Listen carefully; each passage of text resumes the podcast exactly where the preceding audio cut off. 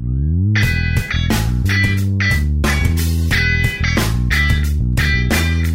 Re, apa kabar? Berharap semuanya baik-baik aja. Selamat datang di podcast Bangga Surabaya.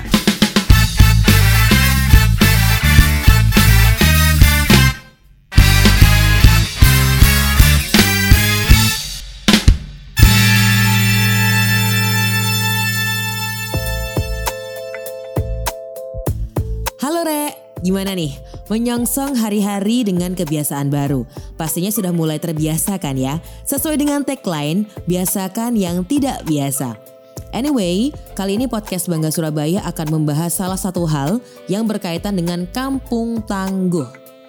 Pasti udah gak asing kan ya dengan istilah kampung tangguh?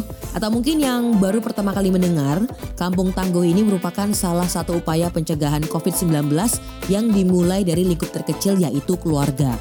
Nah, yang berkaitan dengan kampung tangguh Wani Jogo Surabaya adalah relawan COVID-19 atau yang mereka sebut dengan relafit.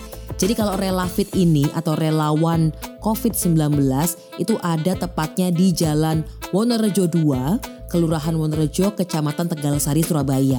Kira-kira gimana sih kisah relawan yang ada di sana? Kali ini Mimin gak sendirian, namun sudah bersama dengan Pak Eko selaku koordinator tim relawan COVID-19 yang ada di RW 4 Jalan Wonorejo Gang 2. Halo Pak Eko, ceritain dong gimana proses hingga akhirnya tim Relafit 19 ini terbentuk. Proses terbentuk itu pertama uh, di sini kan ada apa warga-warga posko kecil namanya posko kecil ini warkop kecil-kecil ini mbak. Nah mereka mereka sebenarnya dari mereka masing-masing pemuda Karang Taruna sendiri ini di sini sudah ada apa gejolak kok di sini tidak ada apa ya namanya penanggulangan kok corona seperti ini yang warga apa RW sebelah sebelah terpapar di sini kok diam-diam saja. Nah, aspirasi itu belum kita tampung, Mbak. Nah, waktu kita ada pertama kali penyemprotan awal di sini itu cuma sekitar tiga orang. Nah, saya penyemprotan awal itu warga itu terima kasihnya sudah beda sekali, Mbak. Terima kasih, terima kasih dengan nah, di situlah mulai kita bicarakan antara masing-masing RT, RW, Karang Taruna. Nah, kebetulan waktu meeting kita untuk pembentukan ini, yang datang Karang Taruna berapa orang Mbak kalau mau tahu? 60 orang. Oke, berarti sekitar 60 orang ya Pak sejak awal terbentuk? Pemuda semua, kecil-kecil semua, SMP, SMA, maupun yang dewasa tapi perbandingannya sama dewasa bisa 10 banding 3 nah, dari awal itulah kita bikin konsep. Bagaimana teman-teman maju pak? Bagi mereka bukan untuk mereka sendiri tapi mereka lebih cenderung untuk ke keluarganya. Mereka tidak tidak tidak bicara skup RW tapi bagi mereka dengan adanya penjagaan aja. Teman-teman cuma cuma tahu penjagaan mereka bisa menjaga tidak hanya dirinya tapi keluarganya. Itu skop terkecil. Sebelum kita tahu pemaparan nama si anak-anak ya, pemaparan belum luas. Karena di di apa wabah ini satu warga yang terkena otomatis bisa dampak untuk sekelilingnya. Ya mungkin dari rasa kesahab persahabatan terus dari, dari rasa percangkruan bersama terbentuklah ini ada saya fotonya kalau mau itu masih dempet-dempet 60 namanya 60 orang 70 orang di belakang Nah ini menarik nih, berawal dari cangkruk di warung, akhirnya terbentuklah relawan ini. Betul. Aspirasi mereka itu terpisah-pisah ya, karena R1, R2, R3 itu punya karantina cangkruan sendiri yang belum terkoordinir dengan baik seperti apa sih harapannya. Awal terbentuknya ini pada saat uh, awal-awal COVID-19 ada di Surabaya ya Pak ya. Dan sebelum PSBB bahkan sebelum adanya Kampung Tangguh. Nah ini saya pengen tahu siapa aja sih yang tergabung dalam Relafit ini. Apakah teman-teman Karang Taruna atau siapa aja dan sistemnya seperti apa? Kalau sekarang sudah mulai kalau dulu itu Karang Taruna aja. Dari jam 6 dari jam 8 pagi sampai jam 6 pagi. RT 1 RT 6 kita rolling. 3 jam, 3 jam, 3 jam, 3 jam. Jadi jam 8 pagi sampai jam 6 pagi. Tanpa bayaran bahkan tanpa ada makanan. Oh. Nah, tapi Tuhan itu mau kuasa, Mbak. Tuhan itu mau pengasih dan penyayang. Jadi makanan pembekalan itu ada orang lewat kasih tenaga lewat kasih. Karena kita memang tidak pernah berupaya tidak mau merepotkan warga meminta sumbangan. Karena masih masa pandemi ini ada yang di PHK ya kampung mbak. Ada yang kerjanya harian kadang nggak bisa makan ya. Jadi ya sampai sekarang. Berarti total jumlah relawan yang ada hingga saat ini ada berapa Pak? Kalau sama dewasa sekitar 75. Sekarang kita masuk ke tugas relawan. Kira-kira tugas relawan ini ada apa aja sih Pak? Apakah ada masing-masing uh, gugus tugaskah dari tim relawan? Tugasnya kalau kita sesuai dengan protokolnya apa Kampung Tangguh Semeru kita ada juga Satgas Wani Jogo. Itu tadi saya katakan Jogo itu dalam pencegahan itu ada posko posko checkpoint ya posko checkpoint itu ada pendini apa tes dini pendataan hibauan terus nanti kita komunikasi secara visual dan komunikasi secara edukatifnya seperti apa. Ada yang satgas waningan dani waningan dani mereka yang seperti di warkop jam malam. Kedua social distance. Ketiga menggunakan masker ya itu orang nih. Yang ini sering gesekan mbak. Di sini nih tiap hari gesekan. Loh, betul. Dua minggu berjalan tiga minggu kita keadaan sudah mulai normal. Dulu di sini waktu zaman psbb 90% maskeran semua. Begitu dinyatakan tidak psbb corona hilang. Loss. Loss, corona hilang. Jadi kita tetap menghimbau, tapi sudah kita balikkan. Karena kita tidak kuat dengan kalau tidak ada dari pusat juga hmm. untuk menyampaikan bahwa sudah berlaku apa seperti apa. Ya intinya seperti ketiga ada satgas wani sehat. Wani sehat tadi bagaimana kita pendataan warga terpapar, kita mengupayakan warga yang bisa isolasi mandiri terus kita bagaimana warga itu kita evakuasi dengan pakaian APD dan sebagainya. Dulu kita tidak ada pakaian APD pak. Pakai los-losan aja. Orang kalau lihat ngeri. Bahkan orang positif di sini saya di sini. Makanya kalau ada orang ngomong kampung tangguh tanggungnya seperti apa sih? Saya ajak ke sini. Itu ada dua warga positif. Silakan diurus. Karena kita telah mengurus 20 warga dan sembuh Nah ini yang menarik nih, cara relawan merawat orang-orang yang positif COVID-19 di sini itu seperti apa? Pertama, setiap jam 10 kita suruh keluar, tapi kita sterilkan warga sekitar, jangan keluar. Jam jam 10 sampai jam 1 jangan keluar. Itu kita semprot. Tadi ada semprotan, kita semprotan steril, jam 10 suruh keluar untuk cahaya. Berjemur. Berjemur. Pagi kita kasih pembekalan makanan, masing-masing lorong dengan nomor yang berbeda memberi hari ini untuk siapa sebagainya. So, siang juga kita memberikan makanan, sore kita kasih memberikan makanan. Itu kita kasih obat-obatan seadanya pengetahuan kita. Vitamin, itu aja kita kasih vitamin. Yang paling utama kan kita kasih motivasi semangat hmm. imunnya. Jadi kalau tetangga lewat Padang semangat. Padang kita masih bersama lo ya. Nah, gitu aja. Padang wah besok Padang ini timnya datang. Selalu kasih harapan itu dekat sekali mbak. Positif di sini saya di sini. Dan teman-teman di sini. Oh dekat sekali.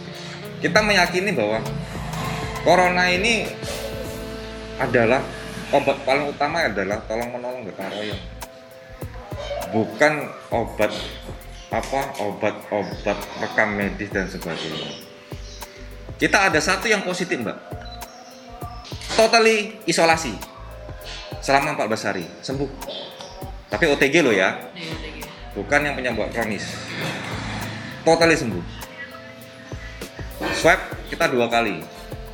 Karena kita kampung tangguh dan kita ada diapresiasi penanggulangan kita pendataan kita diterima dan dilaksanakan baik kalau dulu wah tidak seperti itu. Seminggu waktu seminggu ini beban berat. Tiap hari kita memberi edukasi warga. Tiap hari kita beli motivasi ke mereka. Bayangin satu rumah ibunya terpapar positif buat kronis. Tidak di rumah sakit loh. Di rumah loh. Kedua suaminya bapaknya OTG positif mulek gitu bayangin seperti itu mbak Ketiga, anaknya itu kita rapid tes secara mandiri, harga 390. Ternyata non reaktif. Nah, itulah terjadi proses evakuasi. Evakuasi datang, wah itu dramatis sekali, Mbak. Nah, dari serangkaian cerita yang sudah Pak Eko bagikan ke kami, ini kira-kira sistem manajemen relawan yang ada di sini seperti apa sih Pak? Mungkin bisa dibagikan supaya bisa menjadi motivasi dan juga uh, harapan buat teman-teman yang ada di luar sana? Kalau manajemen kita sebelum adanya Sampung Tangguh ini, kita bertanya aja. Saya butuh 10 orang yang betul-betul berjuang, ikhlas ibadah, tanpa ada pamrih. Yang ngacung 50 mbak. 50 orang. Waktu itu saya ya gimana ya terenyuh. Bahkan anak-anak yang pakai APD itu masuk ke dalam rumah mbak. Kamu nggak takut? Aku percaya nggak sih pak nah ini kita bentuk. Ya kita bentuk dengan baik bagaimana itu mereka mau memberikan semprotan mau mengantarkan berebut nggak? Berebut. Kalau saya lihat perjuangan dulu apa ya? Ternyata arek Surabaya iki ikilah asli arek Surabaya enggak saya bukan dari Surabaya. Tapi ya ini. Arek Surabaya ini. Jadi mereka mengantarkan bicara ya seperti ini. Tanpa ada takut dan mereka percaya waktu rapid test kita itu 50 relawan kita rapid test. Non reaktif semua mbak. Semakin mereka percaya semakin mereka kenceng. Yang di mana nonton warga takut. Nah belum lagi warga yang yang usrek dalam artian yang ada satu terpapar selalu memberikan dina-dina. Teman-teman datang pakai APD semua datang satu warga itu datang satu warga ngomong ibu kalau nggak mau saya kita angkut sekarang. Kalau ibu masih provokatif masih apa semua kita angkut sekarang. Ya warganya. Dari warga yang belum tumbuh gotong royong tolong menolong di sini mbak. Akhirnya tumbuh. Jadi goal kita ini belum saya katakan ya. Jadi nah, memupuk jiwa sosial gotong royong tolong menolong bagi seluruh warga ini tumbuh mbak dari anak kecil remaja dewasa mendapatkan rasa aman ini nanti akan saya kelompokkan mbak, seluruh yang positif. Saya minta testimoni. Mereka dengan sangat antusias. Nanti kamu di tak masukin di YouTube-nya relatif gimana? Gak apa-apa, silakan. Jadi manajemen yang ada di sini ini berdasarkan manajemen tolong menolong gotong royong. Kita tidak pakai manajemen yang harus kamu harus gini harus karena satu orang ini multi talenta atas kemauan kesadaran tanpa pamrih Nah, saya pengen tahu nih, kira-kira gimana sih tanggapan warga ketika adanya relafit di kampung ini? Oh ya nggak terima. Itu makanya saya katakan kita selalu gesekan. RT 1 sampai RT 6 tiap hari kita selalu mediasi. Dalam arti mediasi ini relawan datang ke sana. Warga RT kita kumpulkan. Maunya seperti apa? Kita program warga ini sudah kebiasaan terlena. RT dan RW juga kebiasaan terlena. wabah ini kalau kita menganggap ini sebagai suatu hal negatif akan jadi negatif tapi wabah ini kalau kita jadikan ini suatu tolak ukur niat positif ikhlas ibadah tumbuhnya gotong royong dan tolong menolong sampai kemarin Bu Wali ke sini pun kita ngomong protokol kesehatan jaga jarak. Kita di sini Mbak Kampung Tangguh ini mungkin adalah pengupayaan pemerintah salah satu untuk motivasi. Tapi sebenarnya kalau dari saya Kampung Tangguh itu satu penanggulangan Sebenarnya menjadi salah satu tantangan adalah membangun kesadaran masyarakat.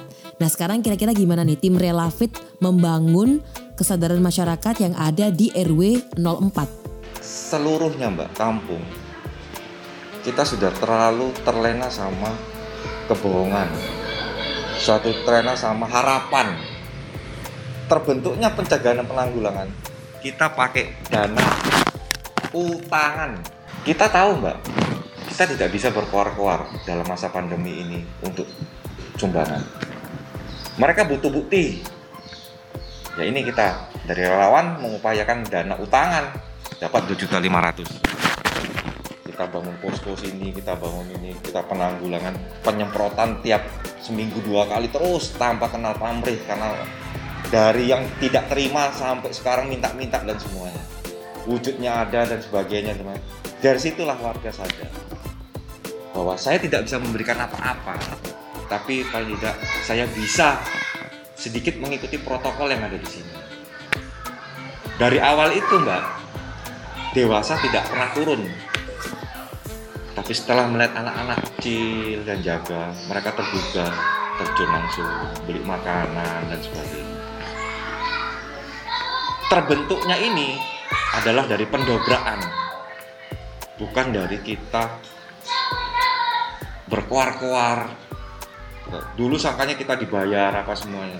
Ternyata akhirnya mereka tahu simpatinya tambah tinggi.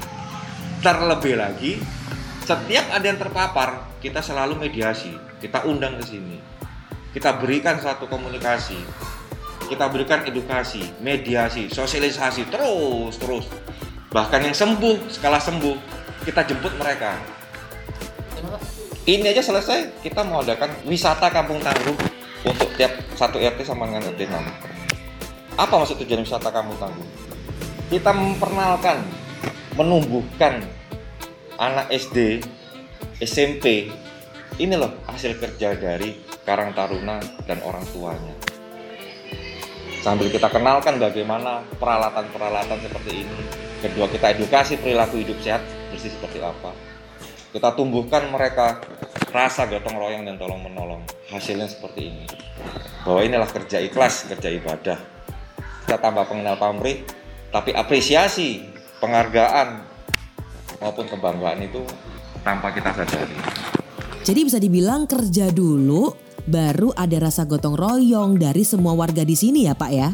Oh, akhirnya iya. menumbuhkan rasa iya. Nah, apa kira-kira sudah ada kampung lain di Surabaya yang mengadopsi hal yang dilakukan di kampung ini, Pak? di RW 10 di RW 10 Dr. Stomo apa Garuda Garuda Terakhir kira-kira harapan Bapak untuk Kampung Tangguh ini seperti apa dan harapan Bapak untuk teman-teman relawan juga seperti apa? Kalau harapan saya Mbak ya untuk Kampung Tangguh dulu ya. Kalau untuk Kampung Tangguh Mbak bahwa yang paling utama itu adalah penanggulangan. Dari penanggulangan itulah warga akan tahu. Bahkan kampung tangguh ini akan tahu apa sih arti tolong menolong dan gotong royong. Di situ cukupnya banyak sekali mbak. Bagaimana kita bisa membantu orang yang terpapar bagaimana bisa kita berikan sosialisasi pada orang bagaimana orang ini yang berkukuh berhati sekeras batu bisa luluh. Banyak sekali.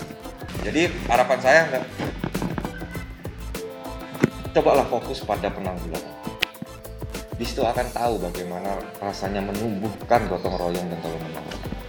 Covid ini selesai mbak, kalau seluruh warga sadar akan tolong menolong Jangan terlalu bulat masalah display bagaimana kamu nih penanggulangan kalau teman-teman relawan mbak ya sebenarnya dari saya sendiri masih saya sangat apa ya terharu dan belum bisa memaksimalkan relawan ini seperti apa. Relawan ini tinggal bagaimana kita mengkoordinasi dengan baik.